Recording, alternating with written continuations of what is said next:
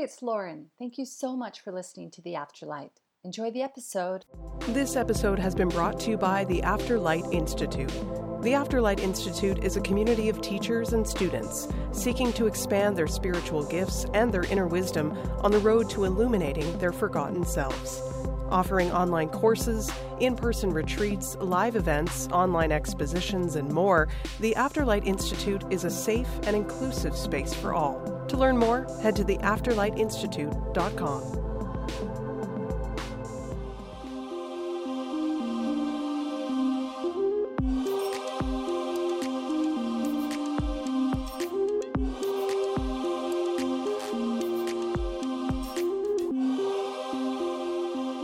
Lauren Grace here, and welcome to the show. And I'm joined today by Katie Beecher. She is a licensed professional counselor and medical and emotional intuitive with over 30 years of experience. She's been featured in Goop, Kourtney Kardashian's website Poosh, and Miranda Kerr's Kora Organics blog. Katie has a unique way of working with clients. She creates a detailed, individualized physical, emotional, and spiritual report and symbolic painting before ever even seeing them, talking with them, or seeing a photograph. Katie recently launched her new book, Heal from Within An Intuitive Guide to Wellness, and she's joining me today to talk about her new book. It is it is wow, y'all. It is wow. And we're going to be talking about well, so many things. I was saying to Katie before I hit record that there were so many angles that I really felt called to go into. But today, I really feel like we're going to be talking a lot about the power of intuition, how to listen to your intuition, and how intuition can help you throughout the healing process. We're going to be talking about what happens to emotions if you just bury them down deep and suppress them. And we're also going to talk about the importance of using language when you're speaking about your ailments, such as my headache and my anxiety, and whether or not that is actually the proper way of explaining when you're having an ailment, or maybe there's something else that can help you along that journey. So, Katie, welcome to the show. I love talking to you. So, thank you so much for being here, my girl. Oh, my pleasure. Thank you. So, Katie's been on the show today. So, for our listener at home, they know that I always like to talk um, with my my guests all the time about how their spiritual journey began. I mean, I'm sure we're going to have some sort of content here that we also talked about in our first episode, but I, I'm going to kind of refrain from asking questions that I asked in that episode. So I will put a link to that first show in the show notes for our listener at home. But Katie, before we sort of get started into, you know, where your book came from, what inspired it, maybe can you tell me and our listener at home a little bit about how your spiritual journey began? Because I'm under the impression it started from a very young age, and it seemed to me like you were very self-aware while you were quite young. Yes, that is that is very true. Um, I I always remember just knowing things about people, being super sensitive, um, feeling things, um, just know like having this knowing about um, what people were like or what they wanted or their motivations or just if they were like good or I don't really want to say bad, but you know, there are people who are um, um, disingenuous. Okay, perfect. There you go. Perfect. So, yeah, I remember being able to pick that up at a very, very young age. And I didn't understand it. I didn't know what it was. It was just kind of natural to me. But I remember being three and looking up at my parents and saying, You guys do not have what it takes to raise me. Like, I'm on my own here and wow. I am a more mature soul wow. or something, but I, you know, this is up to me. So, um, so I distinctly remember that. And kind of quickie version, I know we probably talked about it before, but I developed an eating disorder. Um, was fortunate enough to find a Jungian counselor after calling her pediatrician and she really helped me to find my intuition, to recognize my spiritual and intuitive gifts and be okay with talking to dead people and knowing things that no one else knew. And um, she helped me see that the eating disorder was such an important part of my life mm. and such a gift. And I still look at it that way. And that if it were not for that experience, like not gonna lie, recovering was the hardest thing I ever did. Um, not because of the giving up of the behavior or the thoughts, but because I had to learn to love and accept myself. Mm-hmm. So there, there, there's that, you know. But um, it was really one of the best things that ever could have happened because I would have kept hating myself and not being true to who I was and just trying to be who everybody else wanted me to be and caring more about what they thought than I did. So um, mm. yeah, became a licensed counselor, worked really intuitively, and just kept kind of learning about my gifts and my abilities as they popped up, whether I wanted them to or not.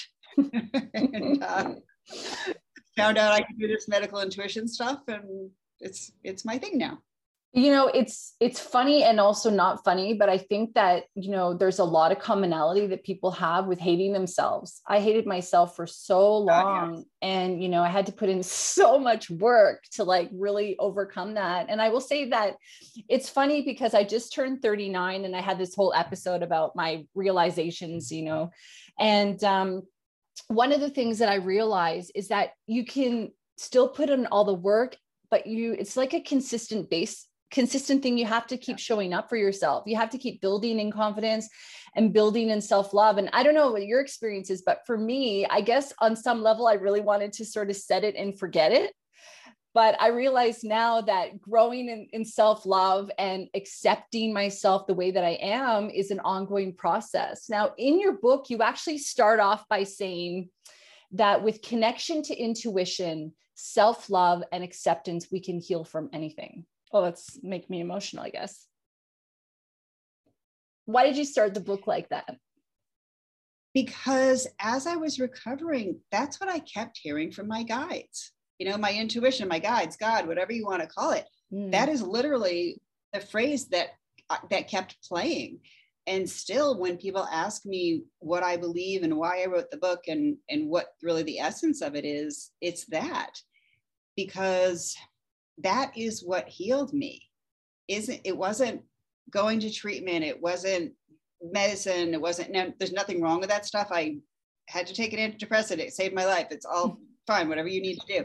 Um, but it was really that connecting to who i was um, that inner voice the self-love the self-acceptance. And as i work with people i just it keeps coming up over and over and over again. Mm. it's it's very hard to listen to what your body needs to be healthy or heal if you hate yourself and you hate your body.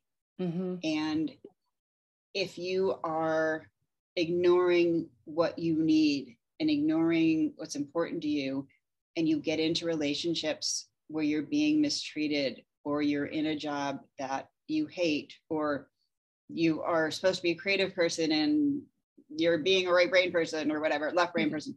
Um, that's all about going against who you really are and not listening to what you need and not nurturing yourself. Mm-hmm. And it mm-hmm. all ties into the emotional and physical stuff. Yeah, it's so funny how, you know, sometimes we go through these challenges in life, or maybe even our listener at home might be experiencing challenges right now in real time. And and very often they can be the biggest blessings can't they? They can be the the catalyst or they can be the window that you know you can finally see out of and you're like oh wait a minute. This is what i can use to step forward. You know um, much like when you're talking in your book about your eating disorder and you mentioned it off the top here about how that was a gift for you to be aware maybe that you weren't loving yourself and be aware that that was a journey that you needed to go on so, do you think that a lot of us tend to, you know, want to avoid these things because I don't know, maybe it's uncomfortable to go through those those conversations or to go through sure. those growing pains? Oh my God, for sure. And, you know, at the time, if you had told me that what I was going through was the best thing that ever happened to me and it was gift, I would have been like, uh, screw you. Like, and there are people who get mad when I write things like that or call me an ableist or whatever. And I'm like, I am not discounting the pain that you are in or the struggle, or I am not discounting any part of your experience. Um, it's just a different way to look at things. And mm-hmm. I will always ask people, how did this experience change your life? And they could be mad as hell, they could be whatever, but they they always say, well, yeah, like it really did totally change me. Like I learned I had to take care of myself, or I learned that I had to say no, or I started down this spiritual journey or you know whatever the thing is and what what you said about kind of the ongoing ongoing journey of self-love and self-acceptance you know oh dear god like it would be great if i could say i've been doing this for 30 years and i got it down pat but uh no.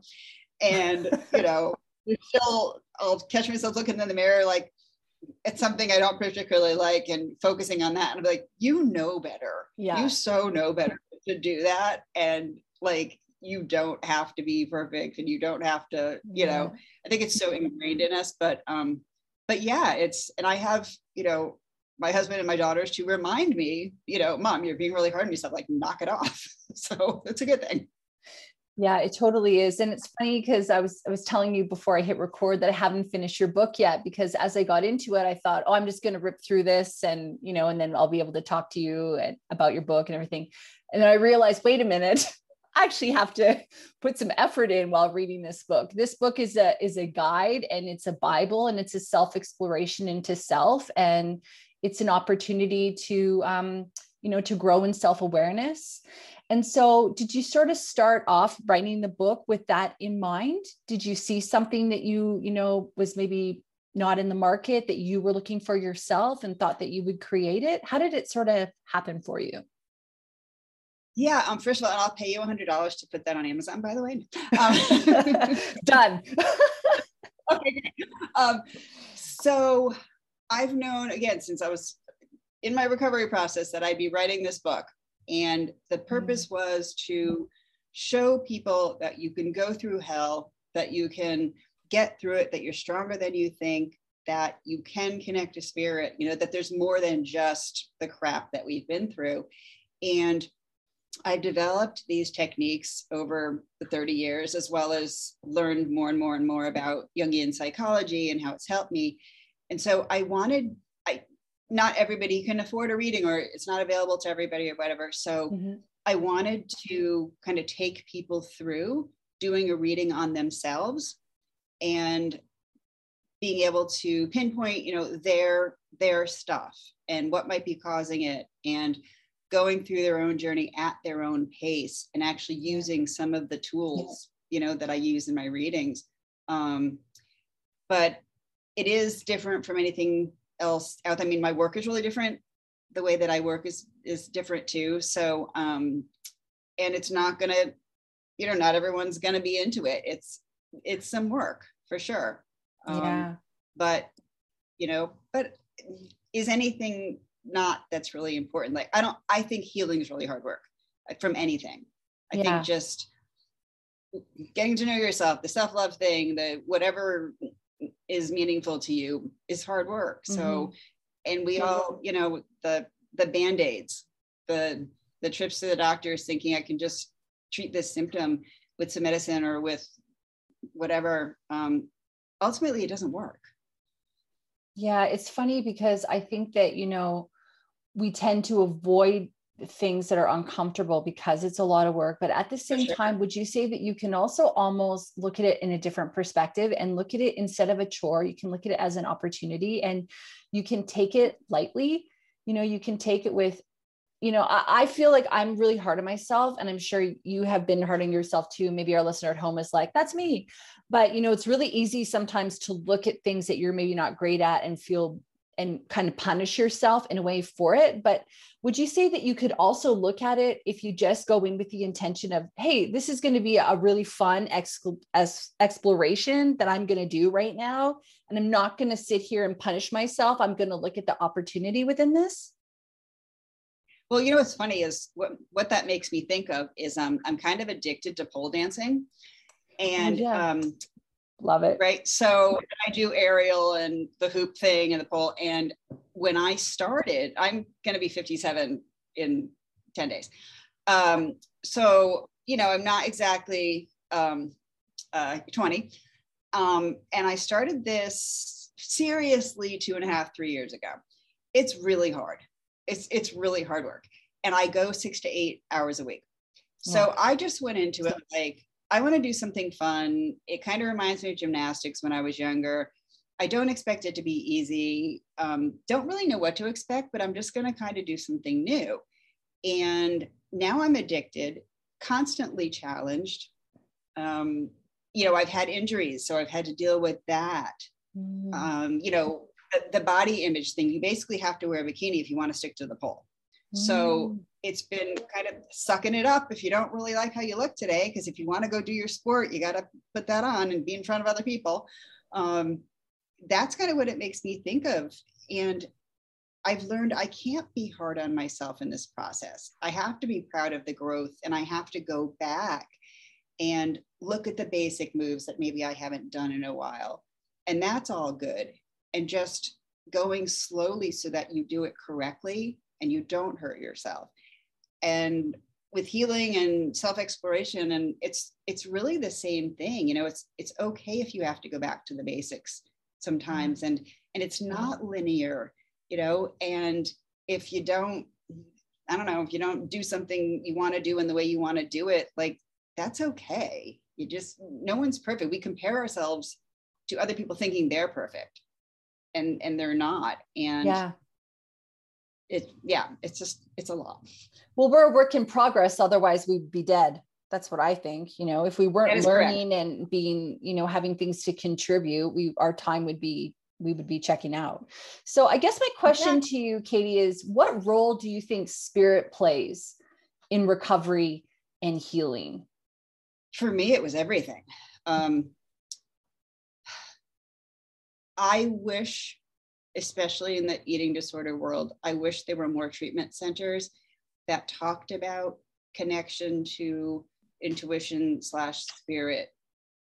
The way that it was taught to me and the way that i still think about that is that intuition is this all-knowing force that is pure love and it loves us unconditionally accepts us unconditionally it's like your dog or a cat. They don't care what you're wearing. They don't care what you look like if you have makeup on. They don't care what you weigh.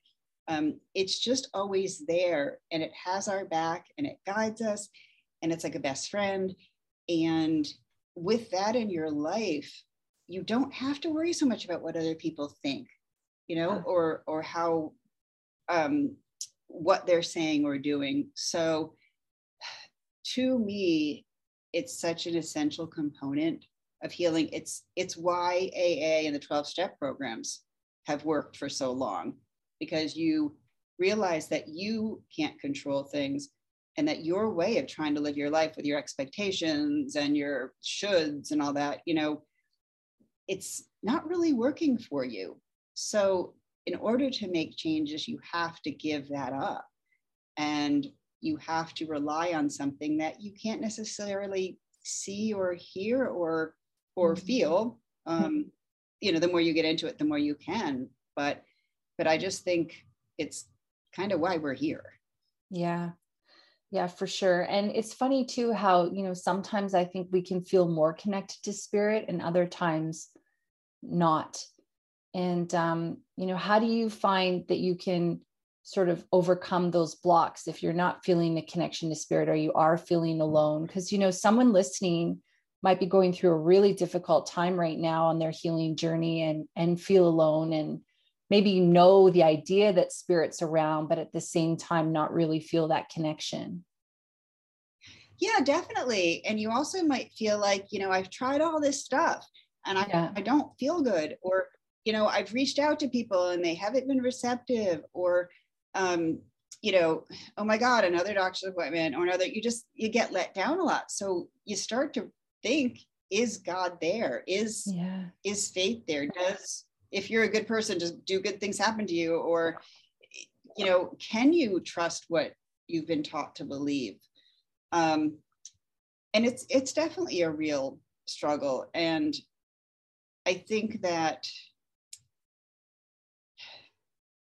it can start with finding just one thing or just one person that you can resonate with or care about. Um, I think it really comes down to love because if you can even if it's like being in nature if it's if it's an animal if it's some connection to love in some way where you feel more peaceful where you feel like there's a connection to something you know um, i think that helps you to calm down, to be grounded, to maybe be able to live more in this moment than to live in the pain of the past or the fear about the future. You know, a lot of it is about trying to just be safe now. And, and it can be really hard. It's, you know, it's it's not easy. And I've been there. I wanted to end my life feeling like no one cared. But sometimes it's just about taking taking a chance to try something different. Um, blind leap of faith a lot, you know. I think um, too, I guess trusting the process, isn't it? And going slow. And a big part, you know, a big word that's coming to me right now is also compassion and understanding that maybe, maybe we don't have to have it all figured out right now. But if we take these small micro steps, these micro steps will eventually add up to big changes. And, you know, would you say as well, Katie, that when somebody wants to, you know, kind of leap towards the end, I mean, much like we were talking about, I think off air on this book, you know sometimes mm-hmm. you want to be already at the end but you have to put in the time and the work and the self reflection to get there. So would you say that that's a big part of it as well as understanding the journey and also with the journey like maybe all the things that you can learn along the way? Huge yeah absolutely huge i mean like you said if we already knew it all we wouldn't need to be here i think that we make life more difficult by blocking out our feelings and our intuition and our yeah. needs. I think that it's not, I don't think it's really meant to be as hard as it is. And the more tuned into spirit intuition yourself you are, the easier it is for you to get those signals to hear about like when you're faced with a choice. Let's say you meet somebody and they just don't feel right. But you're like, you know what? They're really cute and they're nice and I like them and I'm going to push those feelings aside and not pay attention. Well, you might have just entered into, you know, a good one, five, ten years of misery. yes. ignoring your intuition. Right. So we're given information all the time that we can choose to trust or not. And I, and I think the more we listen, even if it means things are tougher for the short time, like making a tough choice, you know? Yeah. Because um, it's either just out with that cute person, um, making a tougher choice and being like, I'm I'm gonna leave now because this doesn't feel right. I think we make things much harder on ourselves than they have to be. I know I do. So yeah. Oh no i'm sure like you're not alone that's for sure. I think we all do it. I don't know why but you know it's definitely probably learned behavior in a lot of lot of ways.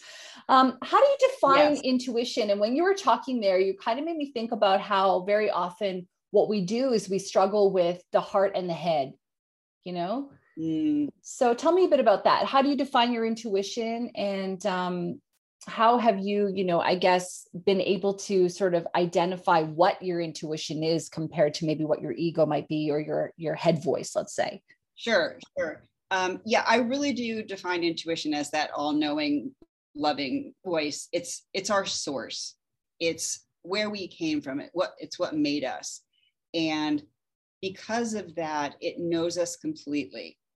It always knows what's best for us. It always wants what's best for us. So it's never going to steer you wrong. And I think part of what you're talking about is when people say, How do I know that it's my intuition talking to me instead of fear or instead of who the hell knows what?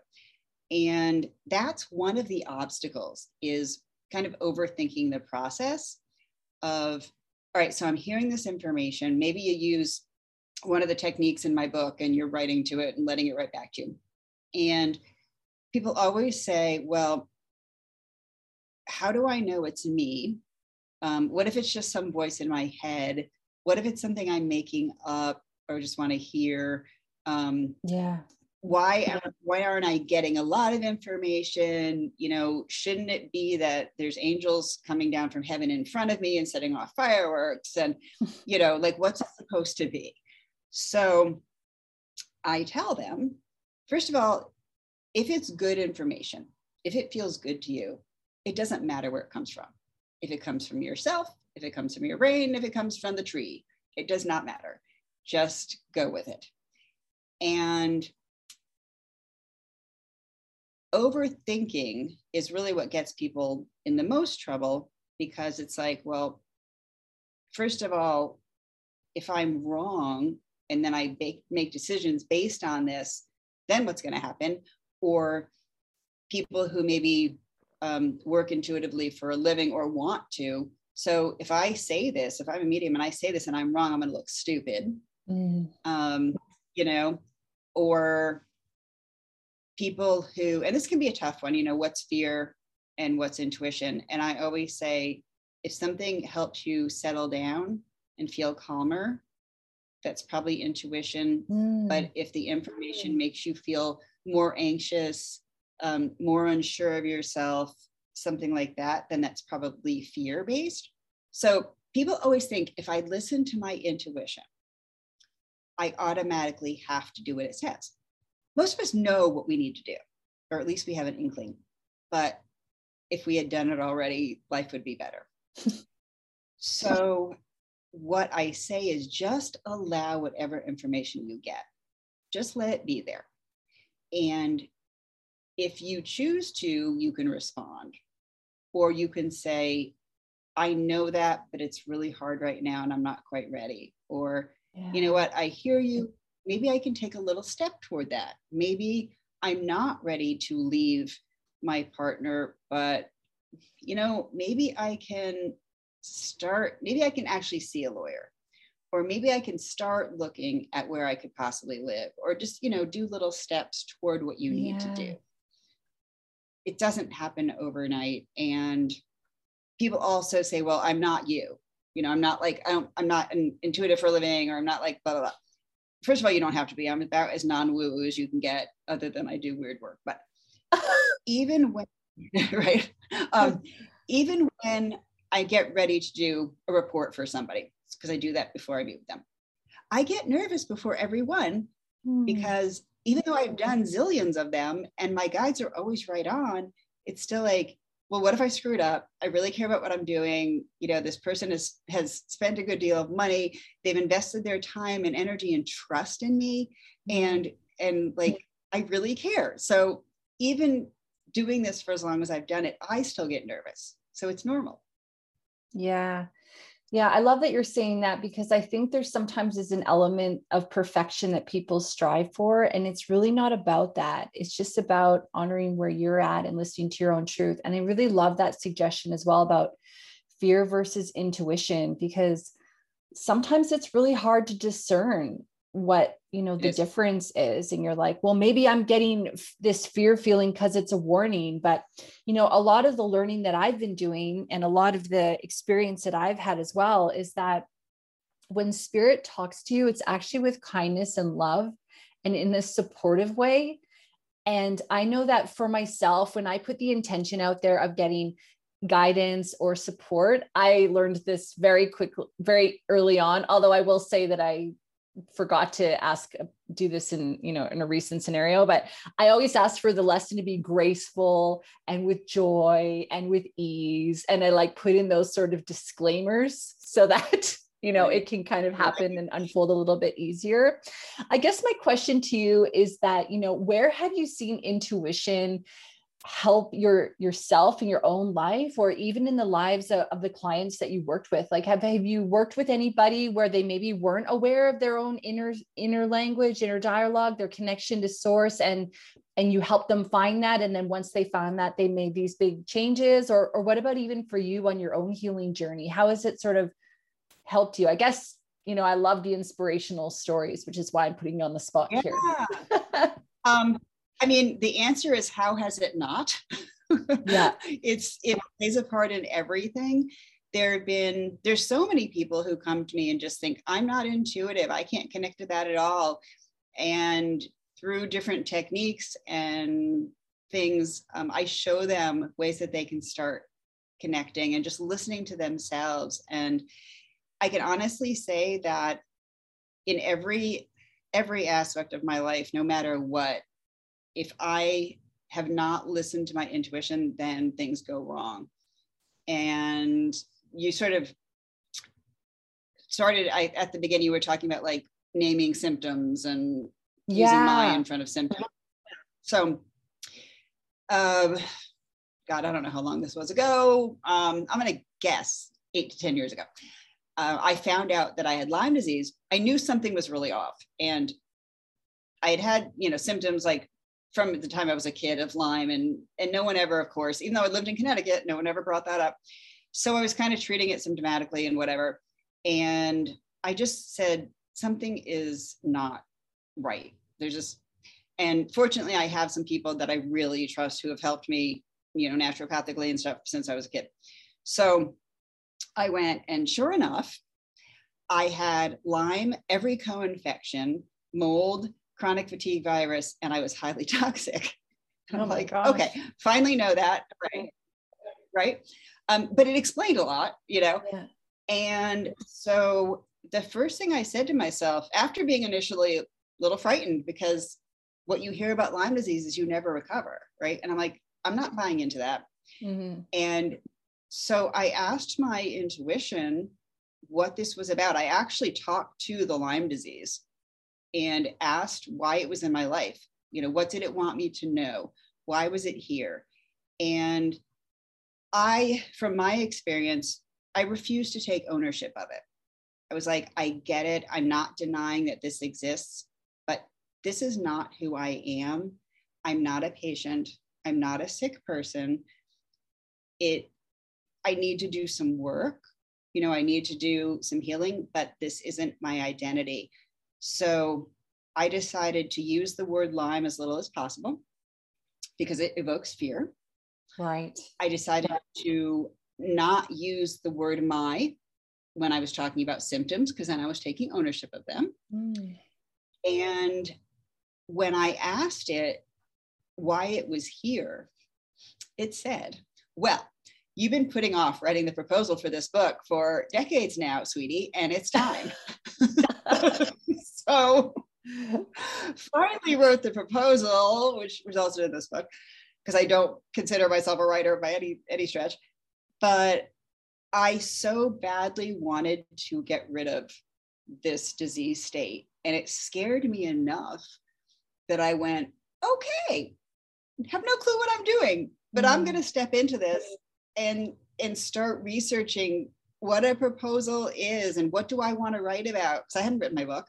You know, what do I want to write about? What do you guys want me to write about? This is your book, meaning my guides, you know? So um, yeah. um, total leap of faith, totally scared out of my freaking mind and just said, all right. So um, I have been healed, fully healed for a very long time. And I, I, really do believe it was because I listened to my intuition when it came to not only treatments, but food and things to do for myself and and like the whole game. I really looked at it from a holistic point of view and said, what do I need to do? to fix yeah, this. That's one of the things I wanted to ask you about in just a moment, actually. But before I go there, I did you um, talk to your Lyme disease like in your meditation? Did you have a meditation and then you asked to speak to it? I guess I'm just curious because if someone at home oh, is- oh, yeah, no, no, no. Yeah, no, I should have explained this. Um, this all of these techniques are in my book. They're they're all spelled out. So I wrote to it like a person, just like I wrote to my eating disorder like a person. I wrote to it like it was my friend, mm. not my enemy, not something I had to get rid of, not something that hated me, not something that was dangerous, but like my friend that was here for a purpose to help my life in some way.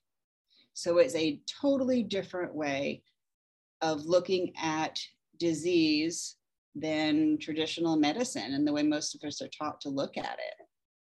So yeah, yeah the techniques in my book, it's um it's very cool. It's it's very freeing because you don't feel like you have to fight. Yeah. I think sometimes too, like people don't want to talk about stuff. They want to sometimes just have their own experience with it. I mean, I know that I'm like that. I prefer to just sort of go on my own journey and do my own thing. so I think that, you know, having a writing technique like that is kind of a, a an outlet where you can feel free to just Huge. say your truth. Yeah. This episode has been brought to you by the Afterlight Institute. Ignite the light, magic, and miracles within. Yeah, no one's reading it. It's just for you. Yeah. You know, it, it doesn't matter what you write. You can write for five minutes, you can write for an hour. Sometimes I will just say, Do you have anything to tell me? You know, you don't even have to come up with a question or just start writing and ask for some feedback. And there's no right or wrong way to do it, just whatever feels good to you. Like you have mm-hmm. a friend there who's all, you know, who's there permanently. And it's just like, what do you want to talk about? So yeah, yeah. And then, you know, like we were talking about at the beginning of the episode as well, these are gifts for you. So for you, it kicked your butt into gear to make this book happen, you know, which is going to help thousands and thousands and well, hopefully hundreds of thousands of millions of people, right? right? Hopefully. Yeah. So hopefully, yeah. Um, I guess my question to you now is just about what you sort of alluded to earlier, which is a lot about how I guess I kind of thought that, you know, healing is a lot about what you're eating and a lot of your mindset and things like that. But you do talk in your book about how it's almost more than that. It's about your relationships. It's how, you know, it's about the careers that you're taking on or that you're choosing. It's about your connection with God. It's all these sort of things that that go into it. Your your relationship with yourself, your intuition, your you're growing in self-love. So, you know, the healing journey really isn't just you know check that box and then you're good. It's really a holistic thing like you mentioned earlier. So i mean do you think that that's sometimes intimidating or you know for somebody at home who's going wow i need to look at these maybe 10 elements in my life or how would they even begin to get started with maybe establishing a strong foundation or yeah. Yeah um yeah again that's all all spelled out in my lovely book. Um but yeah it's you can't take on everything all at the same time. Mm you have to figure out first of all what am i feeling? What are these these things that i want to change? Um, get specific with them label them figure out what maybe are causing you the most pain. Um, what do you want to tackle first? You know um, because you're not going to change everything all at once. It's just it's just impossible. And you want to have small victories. You want to set some goals and even something that you can do in one day. You know like procrastination is is a lovely thing. So and the more you do it the more anxious you get about it. And it's kind of like i know i need to do all these things. Like maybe i need to eat healthier food or i need to go exercise or i need to write or i need to whatever the things you identify that you need to do for you and they will continue to reveal themselves. You don't have to have all the answers but mm-hmm. start with one thing, just one thing, an easy thing that you can do in one day. You know, um, I have to return five phone calls. Okay, then just do that for an hour. And you can check something off your list. You can accomplish something. You can feel like I'm not procrastinating anymore. I got that done. I can be proud of myself um, I can move on to other things because anxiety and procrastination keep us from moving forward. Um, you know, so there's there's a reason for that too. But um, but yeah, it's it's really about getting to know you and and what you need and picking somewhere to start. That's what I encourage in my book is just let's just identify the stuff first, pick one thing that you want to work on and we'll start there. Yeah and maybe even when you choose the most important thing that the other stuff will go away because maybe it was the big the big thing you need exactly. to work out. Exactly. Yeah, yeah it's all connected. It's all connected for sure because things like um yeah like your career or needing to be more creative or wanting to you know whatever if we're unhappy in one area of our life, that just spreads to the rest of our lives. Yeah. So if we help ourselves be happier in general, um, like for me, if I didn't do pole, I I would be in a horrible mood all the time. I would be really tired. I wouldn't eat as well. I wouldn't be as strong. I wouldn't get so that just that one thing spills over into everything else in my life and makes everything else better. Yeah. Yeah. And for me, that's yoga. And I know when I don't do yoga, I'm way too much in yep. my head. And the minute I go and I do some yoga, mm-hmm. it's like self corrects me. So it's it's great to find that one thing that really can help you. One of the things that you talk about as well in your book are suppressed emotions. And I know that, you know, I feel like in society that we're really encouraged to suppress our emotions because you know too much anger is you know uncomfortable for people or too much crying or you know anything like that. And so i even think that and correct me if obviously you don't agree with me but that you know antidepressants often can also help su- suppress these sort of emotions. And i guess my question to you is you know if somebody is in that situation if they are looking to sort of release maybe some of these emotions i know i was listening to louise hay's book she was talking about mm-hmm. when you have a lot of anger to like smash pillows and yell in your car and right. and do this and i i really would like to give it a go but i also feel nervous right. about trying it because it's just not my natural you know tendency right.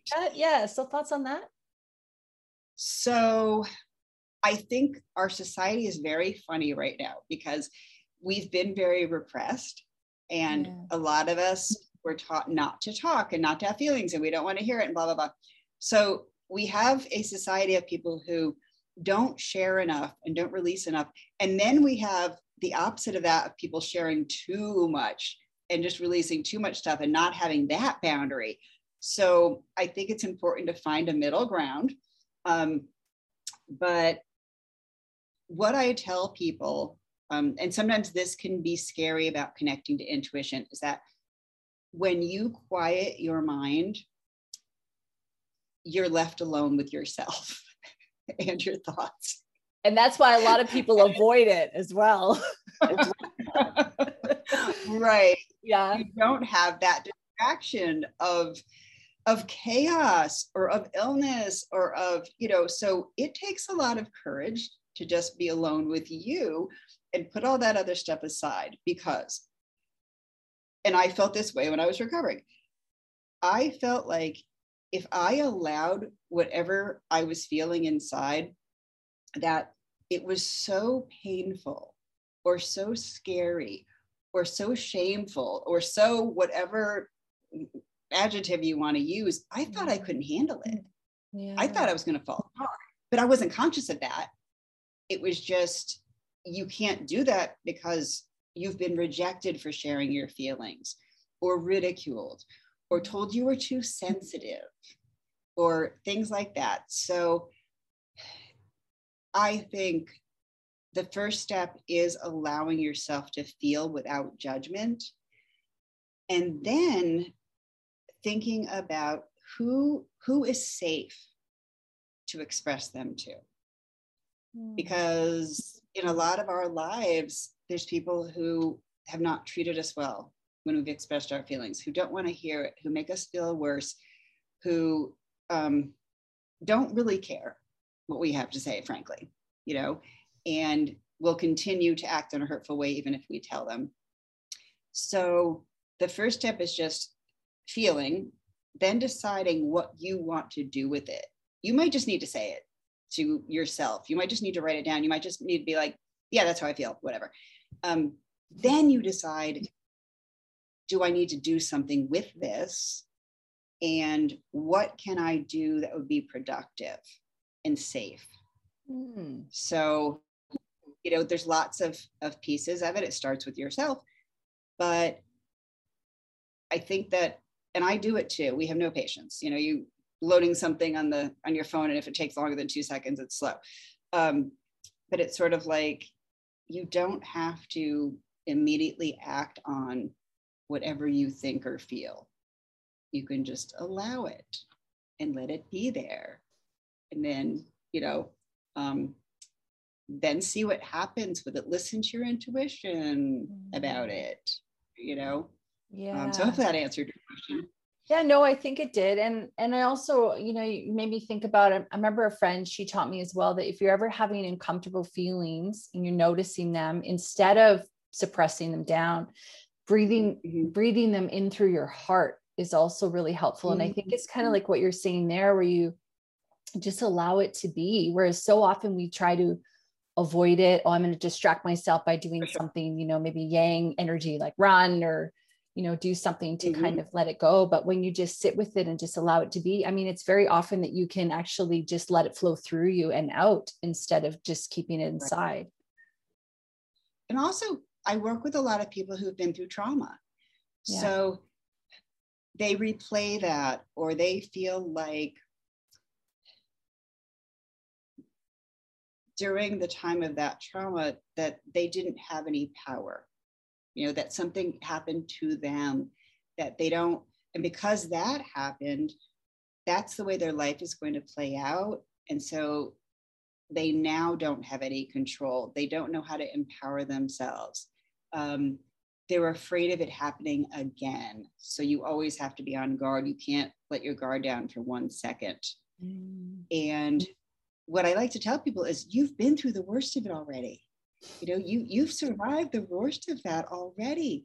So everything after that you know look how strong you are even if you don't feel like it. You know you've been through you're a you're still here. You know exactly. So what could you possibly feel now that would be harder than that? Mm. it's putting everything in perspective. Beautiful. How important is being present in the work that you do and in the healing journey? Because you know you were talking there about how you work with people who have undergone like a whole bunch of different challenges and and traumas and issues. I mean do you feel that you need to go back and to rehash the past and deal with the past or can you kind of neutralize everything being here now listening to your intuition and then looking at the steps to move forward? That's a great question. I feel like it's important to know how situations in the past are still affecting us. So, is it necessary to rehash? Absolutely not. But when you think about that event, what feelings come up for you? How do you, how did that change your life? How do you feel and act now because that happened? Mm-hmm. So let's take that from the past, bring it into the present let's work on changing how this thing has impacted you and how it may impact you going into the future rather than being fearful of it from the past. I think just you know rehashing the same old stuff keeps you in the past. It's it's not yeah, helpful. i agree with that. You know it's it, it keeps you feeling scared. It keeps you whatever. And it's like you are not that person anymore. And it's safe to move forward. Mm. Would you say too that acceptance doesn't mean you have to have like that you're approving of it in any way, but it's just oh. kind of accepting that this is where you are now. And then do you find that with the people you, that you work with that once they get to a stage of understanding that that's not who they are anymore, that was a thing that happened to them, but it's not you know where they are now that they're able to kind of flip the script a little bit and see some of the blessings and see some of the gifts and the guidance within that or is that quite a journey as well? I think it's huge. Acceptance is absolutely huge. Now as human beings maybe genetically maybe whatever we're taught to fight when things aren't going well, when things are scary, mm-hmm. when we feel attacked, we're taught to fight, right? So don't accept the bad things that are happening. Fight it. Be a warrior. Be a all those yeah. things. There's been so many times in my life when things have been exceptionally shitty, and I have had to say, you know what? You've been fighting this for a long time. What you've been doing, maybe you've had some progress, maybe you haven't, but it's time to stop fighting just accept that this is part of your life. Now, does that mean that I don't want to change it or that I didn't work on making my life better or that I was just like, fine, life's going to suck? No, it's the opposite of that. I said, this is the way things are now. I feel horrible, but I'm just going to let that be there for a while because then once I quieted the fight, I could then listen to my feelings and listen to my intuition about what I could do about it instead of being control freak. That's so yeah, good. People, it is, you know, it is something that people have to adjust to because they think acceptance means, well, that approval. I stop. Yeah, approval and just that you stop trying to feel better. Mm. And it's and it's not that at all. You know, um, it's quite the opposite. It's freeing. Yeah, I know. I mean, I, I don't know if you and I have talked about him before, but Eckhart Tolle, Tolle's work is like the biggest thing for me. And he's always talking about, you know, what you resist persists. And, you know, yeah. when we suffer. Oh, it's all Jungian. Oh, it's all Jung. Is it? Okay. Well, fantastic. So when we suffer, it's because we want things to be different than what they are. And that's that's the huge thing. Katie, you know what you made me think about too, which I'm so glad you did, because I feel like this is a huge question.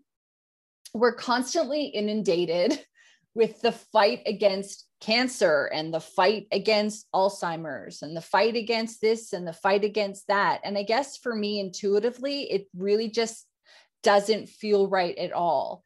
And I guess I'm wondering, you know, with all the work that you're doing in helping people to build in self love, you know, it's almost the complete polar opposite of the concept of fight against this. Why is it that people are fighting against all of these things?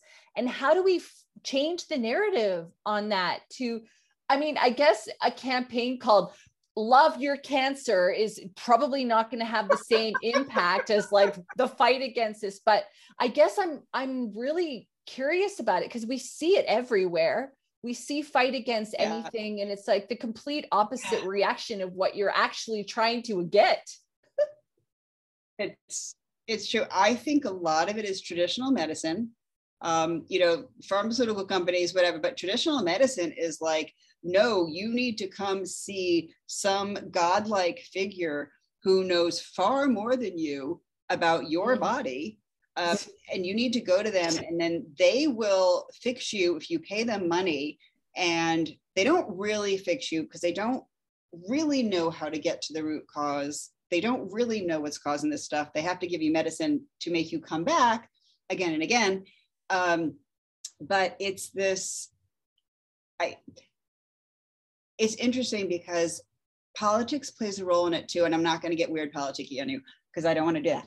Um, but it's sort of like I watched this documentary once on um, the on polio, and for good reason, people were flipping out about it and were terrified, and you know, and the documentary talked about how everybody turned to the politicians and the hospitals and the government and said, "You have to fix this." you know we we cannot live like this. You have to fight this. You have to fix this.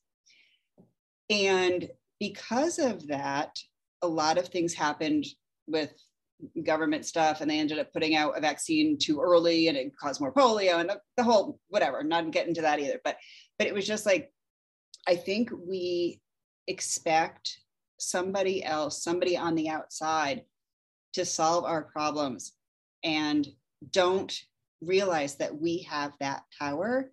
And so we are a very fight or flight society.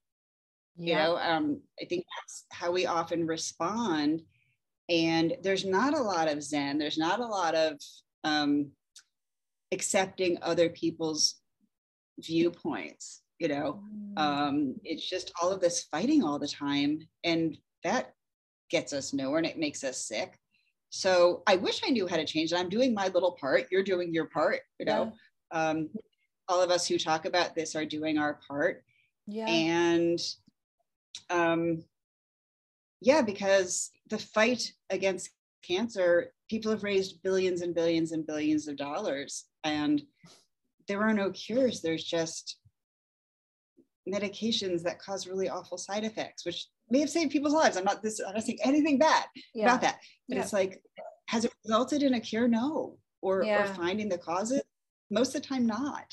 Yeah, yeah. I mean, it goes back to what you're saying. You really just need to honor what your intuition is telling you about your journey. And I think a big part about, you know, what I'm learning from you today, and I think it's a big part and the big focus on your on the work you're doing in your book is that people need to take responsibility. And that's that when they decide to do that then they can you know they can completely shift the whole direction the trajectory of their life so i guess my question to you is you know and we're we're nearing the end of our time together here is do you believe that you know we can heal through through anything and, and i guess on that question i also am curious about you know what about the people who who know all this stuff and, and, don't heal through anything. I mean, maybe it's like Louise Hay, maybe she, but that being said, maybe it was her time to check out and she knew that intuitively exactly. and none of our business. exactly. You know, I think that I wish that I could explain the reason for everything that happens. And most of the time we don't know or we don't find out till later, you know, like the death of a child or something just horrific like that, yeah. you know. Um, I mean, dear God, I cannot even imagine. But what I've what I've learned is that whatever happens to us also impacts other people. So so sometimes us getting sick or something happening to us is for somebody else around us. It may change mm-hmm. their life. It may, you know, um, I know of um, a somebody who she's my client now. She's um, in her 20s or whatever, but she had a brain tumor when she was very, very young. And that caused somebody she knew to then want to learn more about that and go to medical school and help other people. So wow. we really don't know, you know, the reasons for things. And yeah. maybe some of us are just meant to be here for a short period of time and, and kick ass while we're here and influence tons of other people. You know, I I don't know. Um, but I do know that being angry and hating the world and feeling like you don't have any control. Um, when we were growing up, you know, there was a lot of mental illness and nobody addressed it and nobody did anything about it. Nobody took care of it. And that had horrible results. So with me, I knew that I had depression, which, which by the way, went away when I cured, when my Lyme was cured, but um, I knew when my kids were young, I didn't cause it. It wasn't my fault, but I better stay on top of that shit. You know, mm. um, when I needed adjustment in medicine or when I needed to see a therapist or whatever, they were the most important thing in my life. So I had to take responsibility for that. Mm. Oh, that's so good. And I just want to say, too, for our listener at home, that I did a really amazing interview last year with Rob Schwartz on your pre birth plan. I'll put a link to that in the show notes as well, because it's just an interesting take on how sometimes we set these things up before we come here and we don't always know why. For sure. Yeah. Oh, absolutely. I'm open to anything. Yeah, it's so good, Katie. So I guess just as we're ending off here, I, I wanted to ask you this question earlier, but we kind of didn't didn't get to it. But do you have some, I mean, you sort of alluded to it throughout the entire conversation, actually, but any tips for someone at home who wants to grow in self-love? Like, does it start with self-care? Does it start with just eating well? Does it start with those small micro steps you were talking about or getting out in nature? Or what are some of your maybe non-negotiables for your own self-healing journey? Maybe your self-love journey. Maybe that's even a, good place to start. One of the places i recommend people start is that they make a written list of all of the things they can think of about themselves. And and it might be the color of your hair or the color of your eyes or it might be that you um, you don't like brussels sprouts or i don't care what the thing is. Nothing is too insignificant or significant but just start getting to know and accept who you are. We, we are made up of millions of facets. So start getting to know who you are, start accepting it, um, start learning more about that. That will help you to then alert you to when you are acting out of, excuse me, um, not self love. You know, you're like, right. Well, I wrote down that I hate Brussels sprouts. Why am I eating them? And that's like kind of stupid one, but but it's not. You know, it's like this yeah. is what I need and this is what I identified, but I'm doing the opposite. So you start acting out of self-love the more you get to know yourself and what you need. And and it's little little things, you know, writing down like I want to like um like myself more when I look in the mirror and then you realize you're like criticizing yourself. Oh wait, I'm going against what I wanted. You yeah. know, so it's kind of you go who you are and then going from there and just being like okay this is all the parts of me and and i'm gonna nurture them. Yeah no i like that a lot and it comes down to your self-awareness and coming back to the present moment to see how you're reacting where it's yep. like if you wrote that down and then you see yourself doing the opposite you can catch yourself then you can change your behavior. Exactly Yeah. I love that. Well, congratulations yeah. on such an amazing book. I can't wait to continue to, to work through it. Um, for our listener at home, where can they get the book? And also, is there anything, my girl, you wanted to ask today or mention that I didn't ask you? Um, you can get it kind of everywhere online. Um, I recommend the hardcover just because, as you've seen, there's a lot of there's charts in it, and there's yeah. things that are kind of easier to look at if you have it in front of you. Um, I know audio is popular. It's on audio. It's on Kindle. Um, some people have gotten the audio and the hardcover, so they can kind of you know look at the charts and stuff while they're reading it. But um, so yeah, it's Amazon, Barnes and Noble, wherever. Um, if you do not have access to the internet. I know some people don't. You can go to a bookstore and they can order it for you. Um, so that's an option. And um, yeah, I have some, you know, workshops coming up and things. Um, so if you follow me on Instagram and go on my website and do all that kind of good stuff, um, I don't email people a lot, but that's where I will announce events and um, and things like that. So that's it. Perfect. Thank you. And I'll put a link to all that as well in the show notes for a listener at home so it's easy for them. Well, thank you so much, Katie. Cool. I love talking to you and I look forward to speaking to you again, hopefully in the near future. Sounds wonderful. Thank you. Thanks so much for listening to the episode. I hope you enjoyed it. If you did, please leave us a review where you listen to your podcast and share it with your friends. Thank you. New episodes every Thursday.